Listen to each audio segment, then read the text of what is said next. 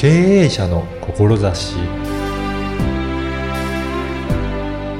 こんにちは、小ラボの岡田です。勉強ができないお子さんがやる気を出し、短期間で成績がアップしたらすごいと思いませんか？今回は勉強ができるようになる秘訣をお伺いしました。まずはインタビューをお聞きください。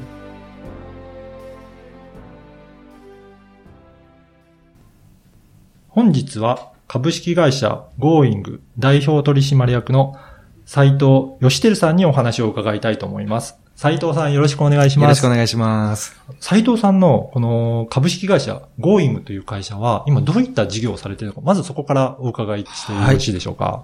株式会社ゴーイングは家庭教師の派遣を主にやってる会社で、はい。えーあの、勉強できないご専門ってことで、あうん、やらせていただいてます。なかなかあの、うん成績伸びてないとか、あの、もっと伸ばしたいっていう、できない子を専門っていうのは、何かそれは理由があるんですかね？それはですね、やっぱ僕自身の経験で、僕自身小中高の高校の2年生ぐらいまで、もう全く勉強できない。で、勉強できないだけじゃなくて、はいうん、なんかやっぱりね、親が困るような、うん。うん、先生が怒っちゃうような、そんなこといろいろやらかすような、はいうん、ちょっととんでもないやつだったんですよね。だからその経験を生そうなかしてんです、よね。でもそれ、そういった子でもうんできるようになるっていうところがやっぱり特徴なんですかね。そうですね、うん。これも僕自身の実体験ですけれども、やっぱそこからじゃあ勉強頑張って、もう全然やっぱ偏差値20、30レベルですよ、みたいなところから、はい。うん、なんとか大学に入って、うん。みたいなのがあるのでね、うん。まあそういった部分を中心に教えてるって感じになりますね。うん。どういったところができなかった子ができるようになるとかってあるんですかね。そうですね。やっぱりまずは、やっぱりもう何のためにやるのかっていうふうな、その目的とか目標が、あうん、あバッチリ決まるかどうか。やっぱりね、僕もそうですけど、勉強そのものはそんな好きじゃないんですうよ。ん。嫌いなんですよね。うんで、どっちかっていうとやりたくない。うん。でも、何年かのために、はいうん、クリアしなきゃなんないはい条件だとしたら、はい。いや、やろうかなってやろうかなあうん。だから勉強のために勉強できないけど、うんうん例えばやっぱり、じゃあモテるために勉強やるとあか、僕はなんかそんなもんですよね。だからモテるんだったら、勉強しといた方がいいんじゃないかって思って、うんそうそうそうそう。だそこがモチベーションになってうん、やってみようかなっていうふうにそうですよね。きっかけになるっていうことですかね。だからゲーム好きだったらゲームを頑張るために、文句言われないためにやろうかなとか、なんかそのシナリオがちゃんと、はい。勉強っていうのを通過点にして、はい。ゴール設定できるかどうかって、まず絶対的に重要な部分だと思うんですよね。じゃあ単に、その勉強のやり方を教えるんじゃなくて、うん。何のためにやるかっていう、そのモチベーションというかきっかけをつけてあげるっていうところが重要なんですかね。そうですね。やっぱりそう言って、うんその子供自身が何のためにやるのかっていうのが分かるようになると、うんだんだん伸びていくようになるんですかね。まずやっぱりその、もうエネルギーが違いますよね。いやいややろうと思ってったら、なんとかやっぱりね、やらないでいいように、引き伸ばし、引き伸ばし、いやそうですねうん嫌なことってね。嫌なことってね、いろんなね、結局言い訳するしはいはい、叱られるし、みたいなね、悪循環ですけどね。なんかその辺、本当ポジティブな目標が設定されたら、もうすぐにでもやりたくなるので、もうその日から行動ができちゃう。ああ、あ、うんじゃあやっぱりそこが変わるっていうのがすごく重要なんです一ね。番重要ですね。もう半分以上っていうか、あうん、もう絶対的に重要なやっぱりその子の能力っていうよりは、うん。やる気があるかどうかっていうところが一番重要なんですね。他にはやっぱり家庭でやる上では、うん。家庭環境もやっぱり大切なのかなと思うんですけど、そのあたりはどうですかね？家庭環境ってなるとね、またちょっとなんかいろんな、微妙な話が出てくるんですけどね。ややっぱりその前に、うん。その目標設定してったら、うんじゃああとはじゃあ、いかにやるかって、今度そこで初めて方法の話になるんですあよね。そうなんですね。うん。そうすると、どういった方法っていうことを、うん。今度はお子さんにお伝えするっていうことですかね。うん。そうすると、まずはやる気が出て、うん。その後は手法のところがう、ん。やっぱりノウハウがあるっていうことそうですですかね。ね。例えばどういったことがあるでしょうか、ね、ただ全く勉強やらない、や、やったことがないっていう状況において、例えば教科書見ても、どういう風にこの教科書読んだらいいのかわからない。あじゃあ1行目から読んでくるけど、いきなりわかんない単語、言葉が出てきたりとかすると、もうすぐつまずいちゃいますよね。ーはい、はい。うん。で、やっぱ読み慣れてないと1行2行を3行目まで集中力続かないから、もう一回1行目戻ってとか、なんかよくわかんない状況になっちゃうんですよね。確かに。だから、そもそも、やる気はまず起きたけど、うん次、そ一行目から読んだ時、もう、うんもうつまずう。いたら、もうつまずいちゃう。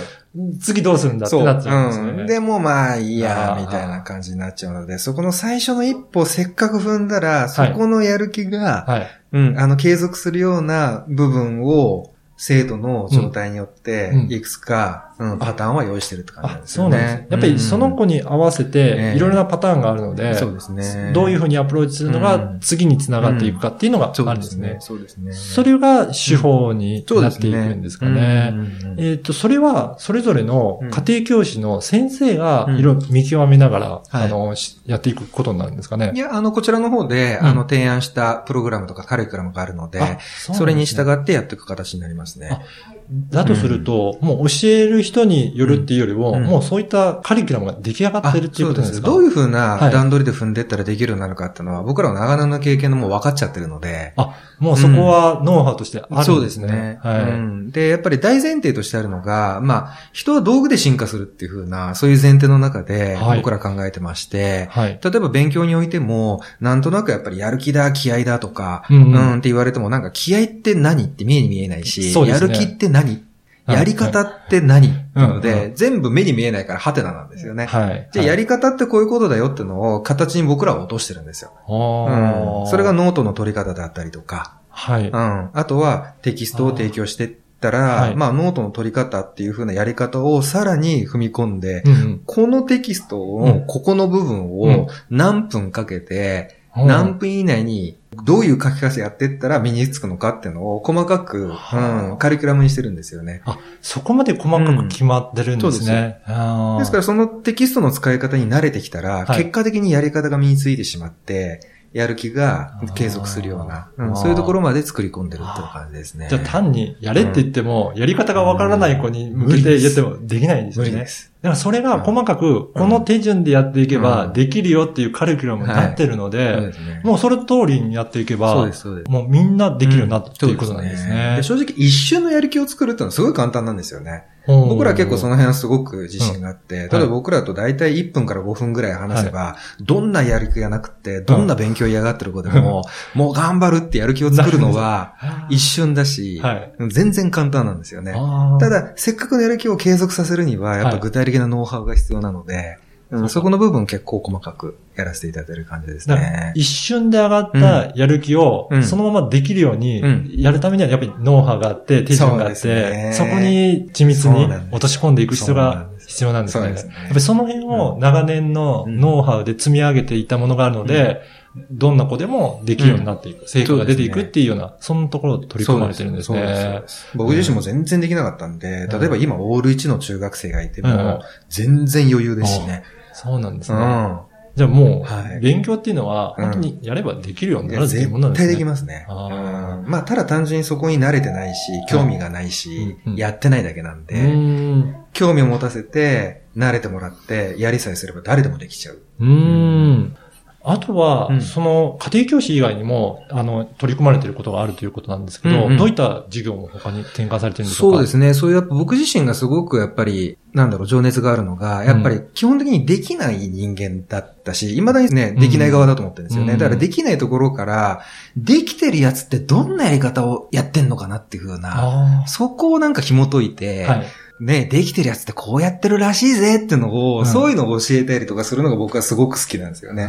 それは勉強面でもそうですし、はい。例えばじゃあ、あの、仕事面でも、はい。まあ、うちもアップセールスタッフいるんですけどね、はい。じゃあそのセールスの成果上げる上で、うん。こうやってったらいいってやっぱりノウハウが当然あるじゃないですか。セールスの得意な人がいるので、うん。そうですね。じゃあその人どうやってるのかっていうのを紐解いていって、そう。で、それを形にして、はい。分解して、うん、カリキュラムにして、トレーニングしてやると、まあ、ね、割とセンスのある人だったら、はい。やっぱ一週間ぐらいあれば、かなりのトップレベルの結果出せるようになりますし、すね。全然慣れてないよ、やったことない。よって人でも、だいたい1ヶ月ぐらいトレーニングすると、全然トップクラスの結果っていうのを出せるようになってくるんですよね。そ。れすごいノウハウですね。うん、本当にそう思います。自分でそう思います。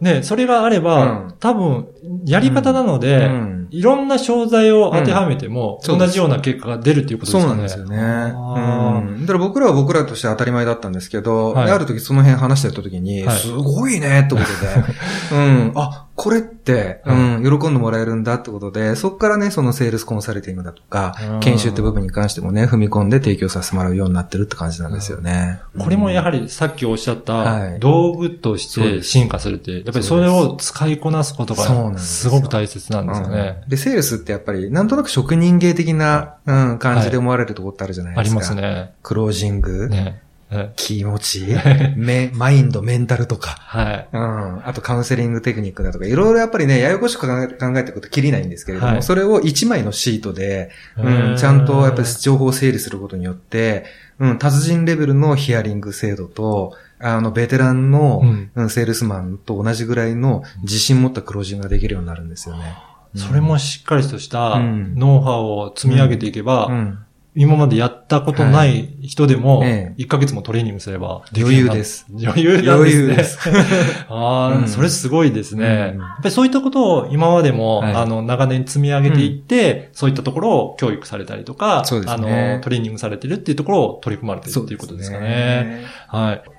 斉藤さんが、じゃあ、この事業をやっていく上で、うんもう一番志としてうん大切にされてるっていうことは何でしょうかね？これそうですね。うんまあ、やっぱりやろうって興味持ってできるようになりたいって気持ちっていうのは、ううん。ん、やっぱりその瞬間瞬間持つじゃないですか。はい。うん、例えばテレビ見て、はい。あ、かっこいいな、うん。やってみたいな。ありますね。うん、でも、経験ない人とか、知識ない人とか、実力ない人とか、年齢が若いし、年食ってる人とか、い、ろんな形で、なんか、せっかくにやりたいって気持ちが、うん。うん、なんかチャレンジってところまでいかないところって結構僕も未だにあるんですよね。はい。ただ、やっぱ年齢とか知識とか経験とか実績とか、例えば学歴なくても、やっぱノウハウさえ、うん。あと道具さえあれば解決すること結構たくさんあるんですよね。ううん、だからそういいった部分を、うん、やっぱ気にしないでも、チャレンジできるだけの、はい。そういうふうな道具とノウハウを提供していきたいっていうのが、うん、僕自身が一番やっぱ今やってて面白いところですね。そうするとやっぱり、うん。どんな人でもそういったことができるようになるっていうところは、うん。本当に素晴らしい世の中になりますよね。ううん。では、あの、斉藤さんにうん、ちょっと家庭教師とか、い。そういったノウハウとかうん、聞いてみたいなっていう方がいらっしゃる場合は、どういうふうにお問い合わせすればよろしいでしょうかね？そうですね。あの、家庭教師の Going って形でネットで検索してもらえると、はい。あの、おそらく、あの、すぐ一番上に出てくるので、そこから、うん、あの、体験レッスンとか、ああと僕たち、あの、教えてるこの体験談とか、たくさんあります。じゃあ、うんぜひホームページをチェックしていただければと思います。あの、ポッドキャストの説明文にもはい URL 掲載させていただきますので、うんぜひそこからもチェックいただければそうですと思います。ね。一回だけあの、無料で体験レッスンやってますので、ぜひ、はい、ぜひ読んでもらえたらと思います。はい、思います。本日はどうもありがとうございました。はい、ありがとうございます。いかがだったでしょうか？勉強ができるようになるには、モチベーションが大切。そして、その子にとって何がプラスのモチベーションになるかを見極め、やる気を引き出すことがすごく大切だとのことでした。目標設定したら、次にはやり方が大切になってきます。やり方がわからなければ、モチベーションが上がったとしても、つまずいてしまいますよね。つまずかないためのカリキュラムは長年のノウハウとして蓄積されたものがあるそうです。その子に合ったやり方でステップを踏んで実施すれば必ずできると自信を持ってお話しされていたのが印象的でした。斉藤さんは人は道具で進化するということをとても重要視されていました。できている人を徹底的に分析してそれを誰にでもできるように分解して手順に落とし込む。そのことに面白みを感じ、ノウハウにしているところがすごいところだと思いました。セールスやカウンセリングなどにも応用して、誰でも1ヶ月訓練すれば達人レベルになる。知っているか知らないかは大きな違いだと感じました。ぜひ家庭教師の Going をチェックしてみてください。声ラボでは、ポッドキャストを自分でも配信してみたいという方のために、ポッドキャスト実践講座を開講することにしました。